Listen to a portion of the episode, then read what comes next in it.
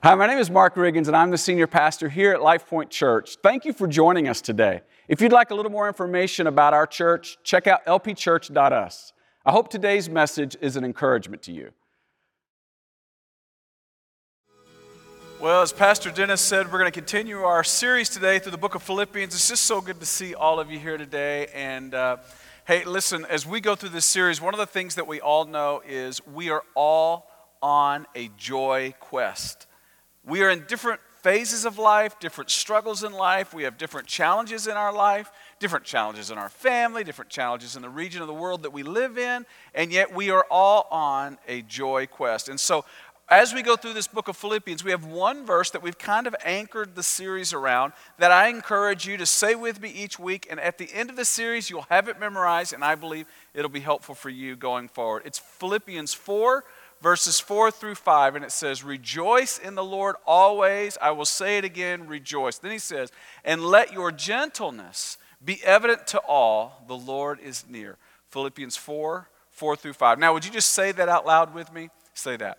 Rejoice in the Lord always. I will say it again, rejoice.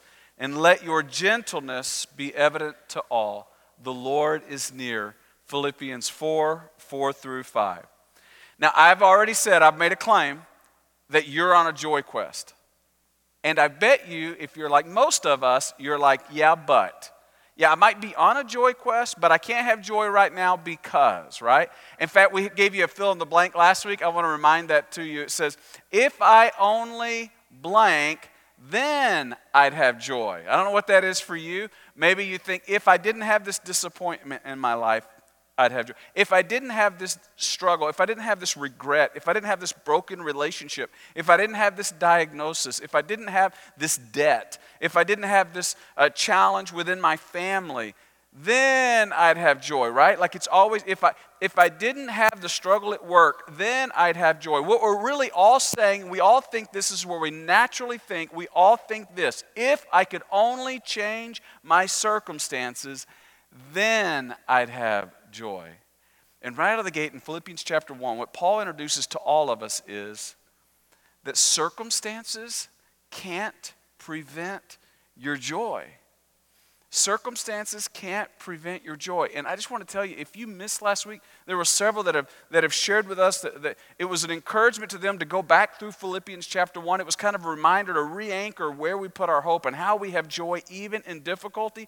And if you're there today, if you're struggling in some way, something's going on in your life, something that's on in your past you can't let go of, there's something you're dealing with as you're worried and overwhelmed, have the anxiety of this life and you missed last week, I just want to encourage you to go back and listen to the podcast or go online because I believe what Paul does right out of the gate in Philippians 1 is he addresses the elephant in the room.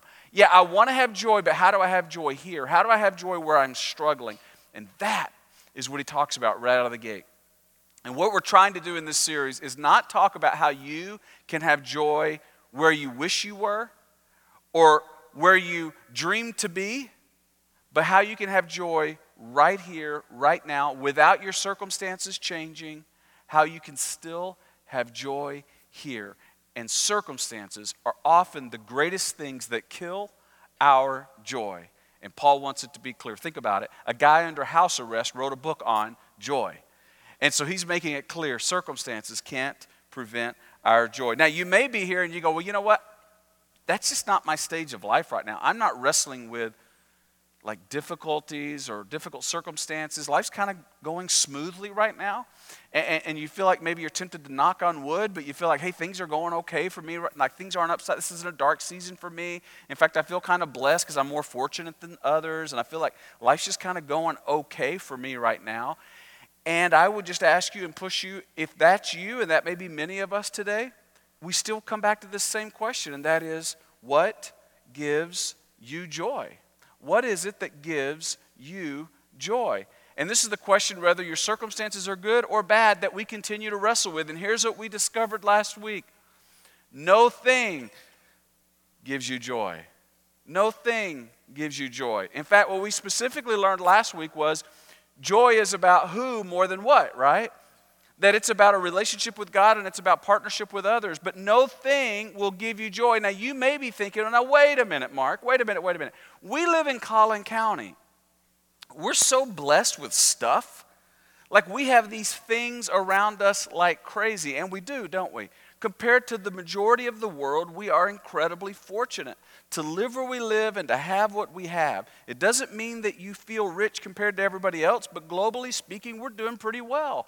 And it's easy to look around us and go, man, the one thing that probably should contribute to the joy or the happiness that I feel is all the stuff I have the opportunity to accumulate. It's a struggle, I believe, and in fact, I think it's a unique one because as you look around, what you see is all these new housing developments, all these new Costco's, all these new HEBs, all these new restaurants, all these new shopping centers, these amazing malls, places to shop, all these new car lots. When you look around, in fact, what you see is we can't build uh, storage units fast enough to store all the extra stuff that we have, right? Like we're so blessed. We have all this stuff around us. We have all these things around us that I believe you and I, if we're going to find joy where we are, we have a very unique dilemma. And that's the question I want you to consider that you may have never considered before is what do you do when you're surrounded by things that don't give you joy? In fact, you're surrounded by things that can't give you joy. Things that others promise will give you joy, but you're smart enough already to know that just isn't true. Things that don't give you joy. And you may be tempted because if you're like me, you've gone to like some developing nations as you've just traveled throughout the years. And sometimes you'll go to a place that's really poor and you'll see other people who don't have many material things. And yet they have this inexplicable joy, they have this smile. And you just think, wow, there's so much innocence here. They just seem to be such happy people. Clearly, material things aren't giving them this joy because they don't have material things. And if you're like me, there's a little thing in the back of your head that when you see that, you think, well, they just don't know any better. They don't know what we know.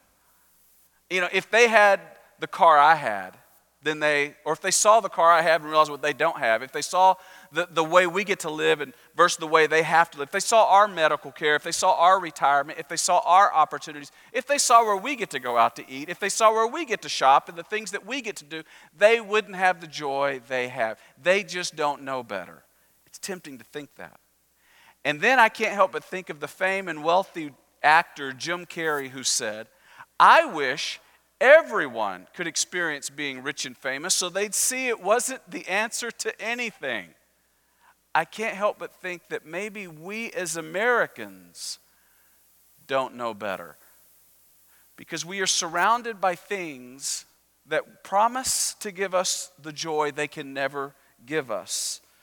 We're spending our lives chasing things that can't give us what we are ultimately after. We're after a who, not a what. So, Paul, as only Paul can, goes from chapter 1, where he says, We're going to tell you how you can have joy despite your circumstances. And then he gets to chapter 2, which we're going to look at today, and he goes, And today, instead of despite your circumstances, he's going to teach us how to have joy despite our stuff. And we're going to discover something that I think is very relevant to all of us, especially those of us who live right here in Collin County. So if you've got your Bibles, please turn with me to Philippians chapter 2. Let's dive in together. This, this is such a wonderful book. In fact, as we said before, scholars often refer to these four letters as the prison letters. They are Ephesians, Philippians, Colossians, and Philemon because Paul wrote them under house arrest. He was under house arrest for an extended period of time. And under house arrest, he writes a letter on joy. It's the letter that we are looking at. But what he does in chapter 2 is so fascinating because Paul gives his own experience. He says, Look, I am going to have joy in these difficult circumstances because I can already see how it's advancing the gospel. So I feel like this is eternally significant, even in ways I don't yet understand, even in ways I don't yet see. And then in chapter 2, he says, But those of you who have abundance, those of us who have abundance, who feel fortunate, he says, Now I want you to follow the life of Jesus. And he spends chapter 2 on what are some of my favorite verses. Maybe you feel this way too if you're familiar with it. Some of the best verses that demonstrate how Jesus teaches us through his life how to have joy. Because think about it, in Hebrews 12, 2, you don't have to turn there, but we see told to us that we are to fix our eyes on Jesus, who's not only the author and finisher of our faith, but Jesus, who for the joy that was set before him endured the cross. How did Jesus have joy even as he headed toward the cross? Well, Paul is going to tell us in Philippians chapter 2. We live in abundance. How do we have joy despite our stuff? Watch what Paul teaches us today through the life of Jesus. Beginning in verse 2, Paul writes, Make my, say these next two words with me, joy complete. So this means I want to have the kind of deep joy, not that superficial happy joy. I want to have the deep joy. I want my joy to be complete, that feeling of being whole.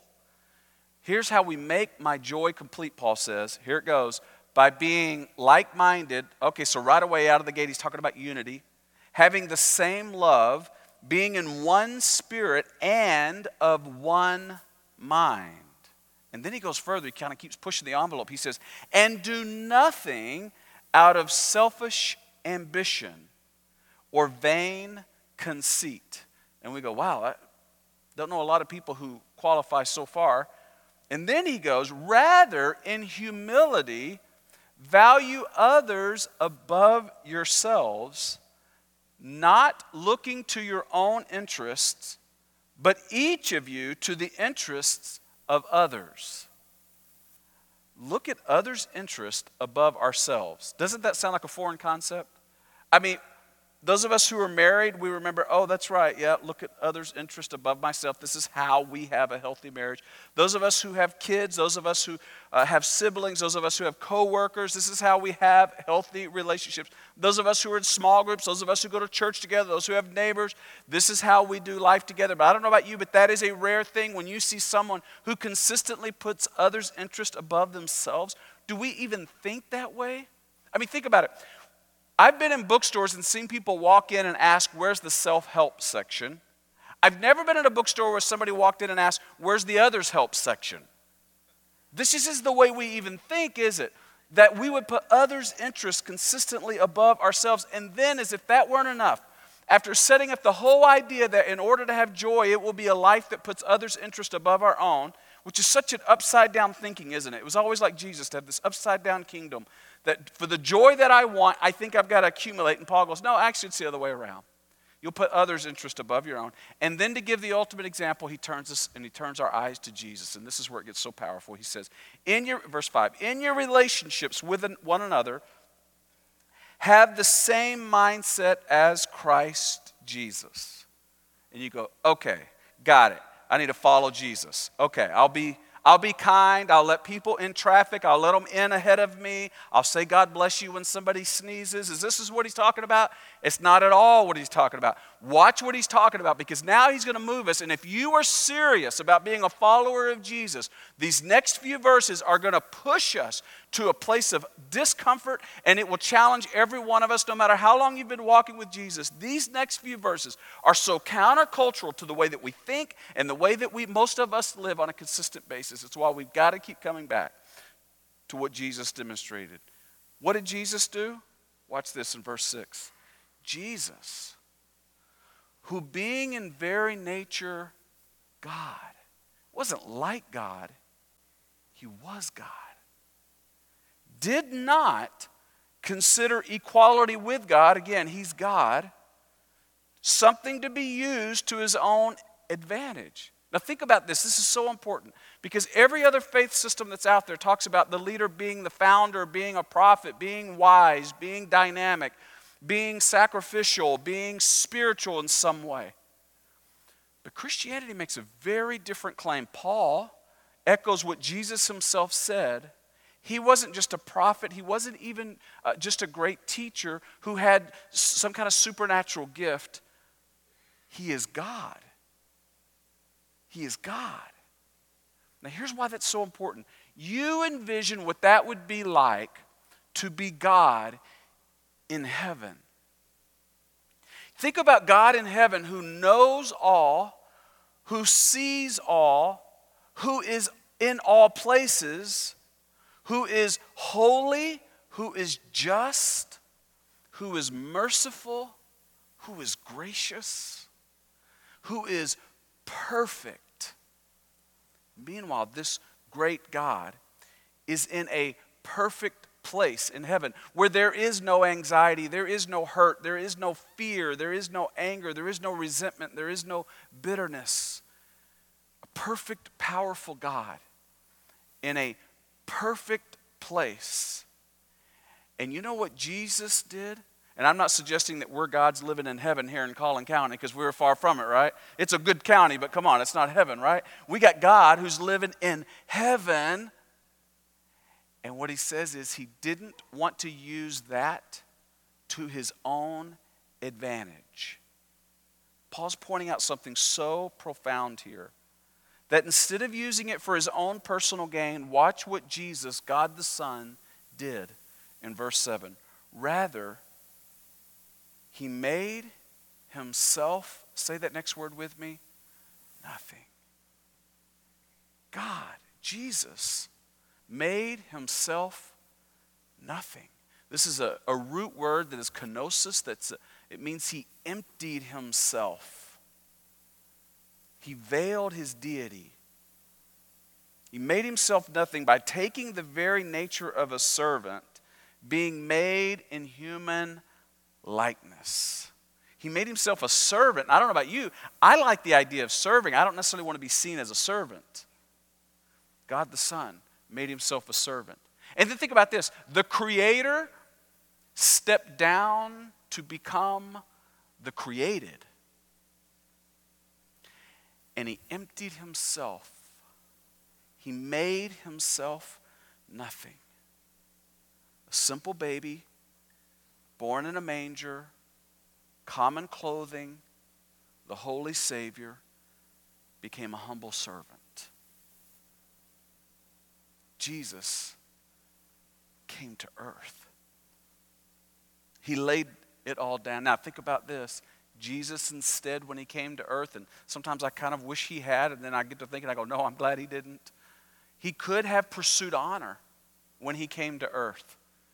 He could have come as a king, he could have come as a conqueror instead of a baby in a manger as a holy servant. And listen, I just want to, if you're new here today, if maybe you're online and you're watching, you're just kind of checking out, I just want to say to you, if you're outside of Christianity, if you're staring in and you're just kind of watching today, can I just tell you, keep it up because what we're about to talk about, even if you don't follow Jesus, this will make your life better. Even if you don't follow Jesus, what he's about to model to us will make your life better. Jesus could have come as a conqueror, he could have come as a king, but he made himself nothing. Now, watch this. Why did he make himself nothing? This is so important. If you, if you are a follower of Jesus, you ought to really pay attention to this part because this pushes us further than we want to go.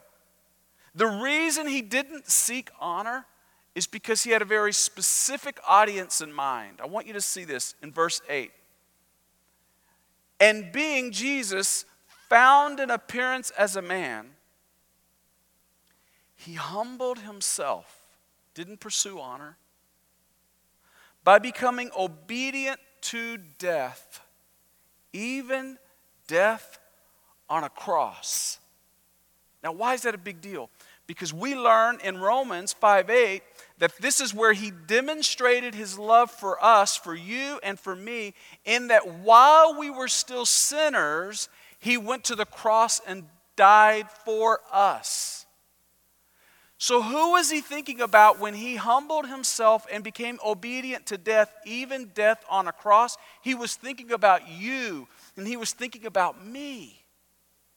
It wasn't just like this kind act to let somebody in. No, this was, I am going to be obedient to death. I'm looking after the interest of others. I am humbling myself and I am laying down, emptying myself of everything. Because he's thinking of you and he was thinking of me. This is a different kind of way to live. This is a much higher level of sacrifice than many of us see day to day, than many of us maybe even live day to day. You see, it turns out in humility, Jesus gave up everything for others.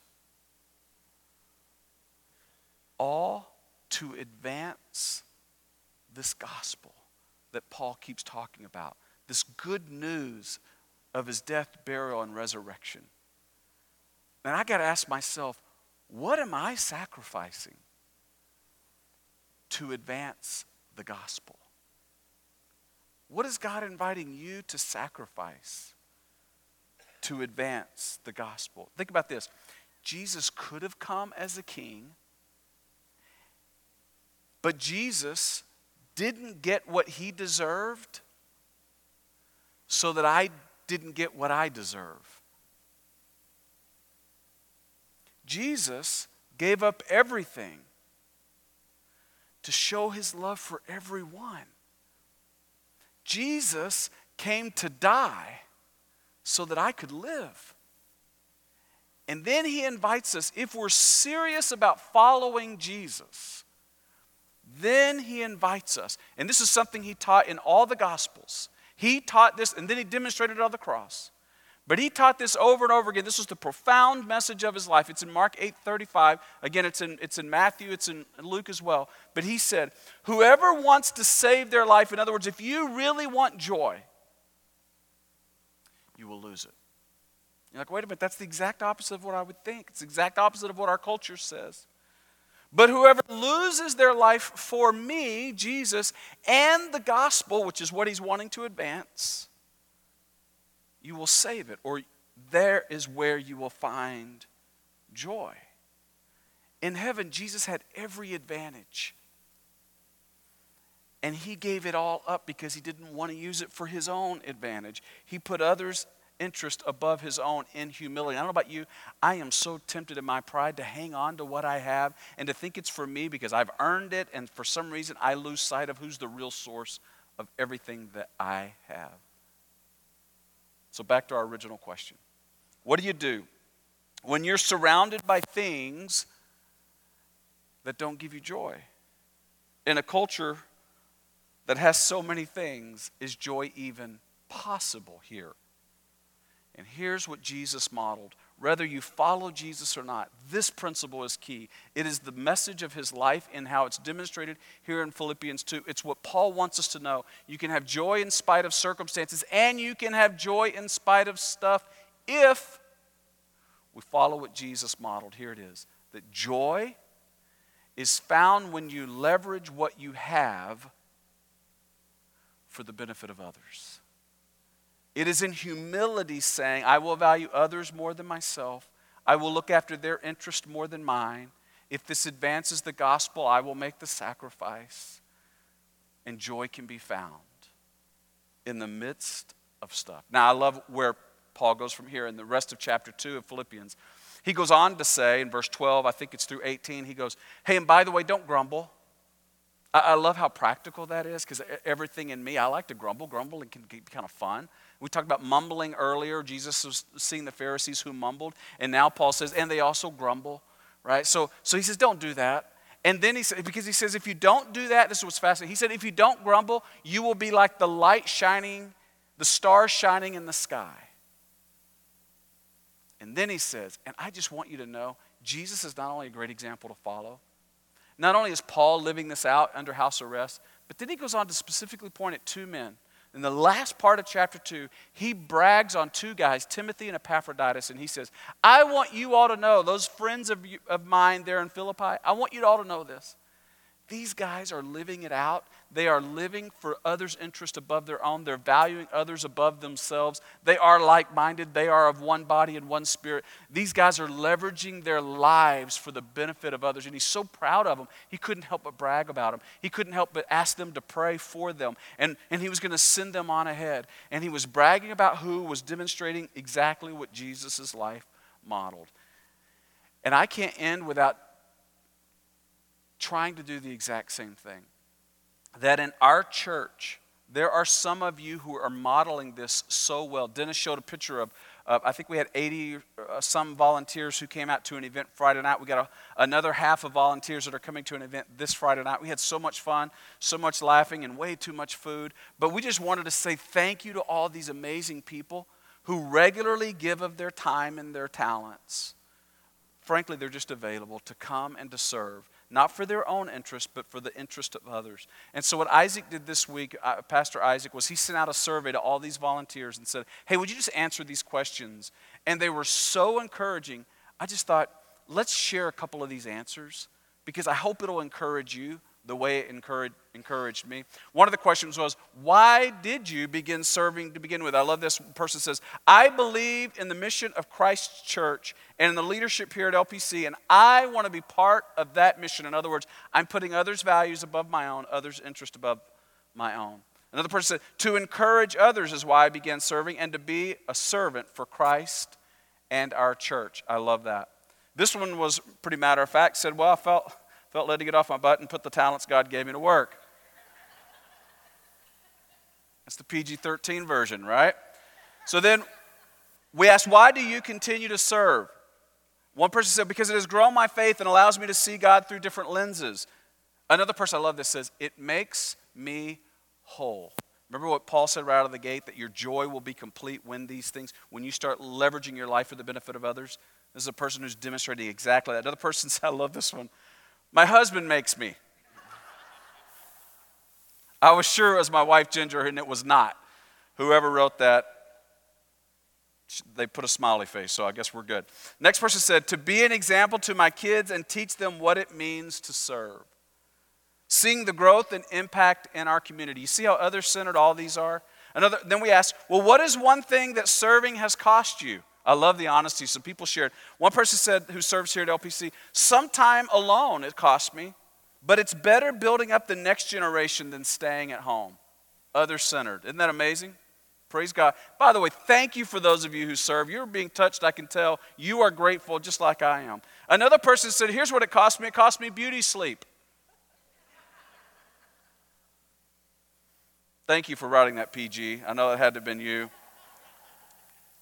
Somebody else, and in fact, nearly every person wrote this it cost me time, which is a big deal because it's the one asset we can't multiply. It's very valuable. The truth is, if you do anything of value, it will cost you something. And for all of us, this is part of the. One person said, I prepare on Sunday so I don't get to watch as much football. That's a real cost, right? I appreciate you doing that. Another person said, sometimes sitting together with my family at church. I don't always get to sit with my family. Some others said, I serve, and when I serve, I don't sit in church. I don't get to attend church. I'm out serving. Another said, I'm forced to get out of my comfort zone. And finally, we asked, Well, what has been your biggest benefit to serving? And someone said, I've grown in my relationship with God, I've made new friends, and I have grown outside of my comfort zone. Another person said, I love seeing the new campus grow. Another person said, giving to something bigger than myself brings a completion to me. Again, as we talked about that passage beginning, that joy is complete. And then another person said, getting to know others better. I love that. I love the generosity that so many of you display.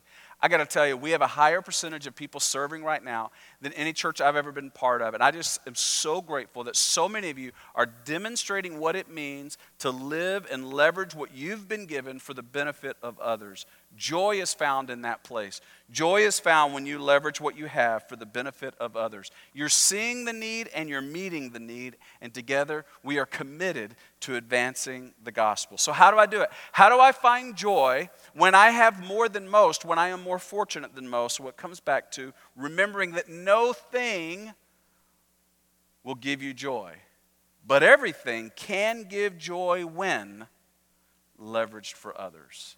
There is a purpose for us being where we are in this season of life. And it turns out, as Paul began, it's about serving the interest of others. Joy is more about who than what. Jesus could have sacrificed, when his sacrifice, he could have pursued honor. And we would have gotten what we deserve. And I don't know about you, but in this season of chaos, in this season of looking around and watching the news and wondering what's going on, it's, it's important to remember that Genesis 3, there was the fall of man. And then all of a sudden we have the cross of redemption, but we're still in the land of in between. We're waiting for the day when we will be glorified, when all will be made right, and we will be with God forever in eternity. But in the meantime, here we live in a world that is broken, and a God that is gracious, and a God who redeems and gives purpose. and we navigate a broken world together, and even here, we can have joy when we don't lose sight of eternity. And that my job is to pour out my life like a drink offering, Paul said, for sacrificing for the interest of others, sacrificing for the benefit of others. I, whatever I have been given, it is for others and ultimately for God's glory. Now, I want to close with some practical steps by asking just these questions. First of all, for you to ask yourself, well, what do I have? What have I been given that could be used for him or could be used for others? I love it one of the uh, volunteers said, I wanted to use my talents to help people seeking Christ. I love that so much. Another person, I desire to use my gifts and talents to help build his kingdom. I love that. What do you have? Let me just say this. Sometimes it's easy to think that, well, the gifts I have are very professional at, at, at, my stage of life, they're not necessarily something that transcend or, or that, that, cross over that I could see a way the church could use it. Can I just say one of the greatest gifts is availability? Because I, wherever there's a need, just meeting it. I love that, that, that one of the um, families that attend our church, been attending for the last couple of years, and, and this, this man uh, was telling me recently, he said, Mark, when, when we began to attend, volunteered to serve, and we got assigned to be part of the greeting team. And uh, he didn't say that as if he was excited, he said it as a matter of fact. And then he said, I will be honest with you, because he's a business owner, has lots of employees, leads a successful business doing really well. He said, When I got assigned to that, my first thought was, wow, they are really um, underutilizing my abilities. Those were his words. And I thought, man, I know what you feel, I know what you're thinking. And then he said, But we have met more people, and we have been encouraged by more people and we have gotten to encourage more people than any other thing we could have ever asked to do. I would have never thought this is the perfect place. But what an honor it is to be part of serving others. And listen, every Sunday morning, you, you, you, may not know this, but there's a business owner, there's an, a business executive who show up at about 6.30, 6.45 to pick up trailers in the back and take them to Rock Hill so that church can set up. They're just doing, there was a judge who greeted you on your way in this morning. What we're saying is, yeah, we're professionals. You might be the boss, but I love what Jesus said God Himself became the servant. Isn't that a beautiful demonstration of who we are and how we best serve? I think the best thing you bring to the table is availability. All right, next question How can I leverage what I have? I love what one of the volunteers said. I love pouring into the next generation. It's saying, Where can I be used? Look around, and if you can't, just let us know, and we'll give you a first step to take. And then ask this question well, what will it cost me? Maybe you're going to serve in your neighborhood. Maybe you're going to serve in your church. Maybe you're going to serve in your community, at your work. But you're going to look for others whose interest you can put above your own so that you can pour out and give out what you have. But you have to measure the cost. What will it cost you? Because it will. It will cost you. We have the ultimate example in what it cost Jesus. Certainly, serving will cost us something. And then finally, who will it benefit? This is my favorite part to measure what's the impact in the end. Some of the people who were surveyed, volunteers here at LifePoint, said, What will it benefit? Because I want to make impact in lives of kids at LPC and teach them about God. They're constantly thinking about these kids and they want to plant eternal truths in their hearts. Isn't that awesome? Another person said, Seeing the gospel become real to students that's why I do it, and that's who will benefit. Another person just said, I want to help people. I am doing it for others. And then finally, another person said, knowing that I'm helping make a difference in future ministers of Christ. That's why I do what I do, that's who I do it for. Finally, here are the four questions. Let me encourage you to ask them What do I have? How can I leverage it? What will it cost me? And who will benefit? Maybe you would just take these questions as we wrap up Philippians 2 and think, God, I want to leverage what you've given me for the benefit of others. When it dawns on me how much I've been given, I want to figure out how I can leverage it for the benefit of others. We don't have to feel bad for being blessed, we just feel grateful and become generous. This is the invitation that joy is found when you leverage what you have for the benefit of others. You can have joy despite your circumstances and despite your stuff when you leverage it for others. Next month, we're going to launch a new series called Outside the Walls, where we will actually serve the least of these as we continue to move toward finding joy right where we are. Next Sunday, Philippians 3, as we continue our pursuit of joy. Let's pray. In fact, would you do me a favor? Would you stand with me as we close in prayer? Let's pray. God, I thank you so much for everybody who's here. I thank you for who you are. I thank you for the blessings that you have given us. I thank you for where you've placed us. But we know we're here not because of anything that we've done or anything we deserve. We are here because you want to use us to bless others. So may we continue to lean into that. May we continue to see from Philippians 2 how much you gave on our behalf. Leaving it all, giving it all, emptying yourself for us.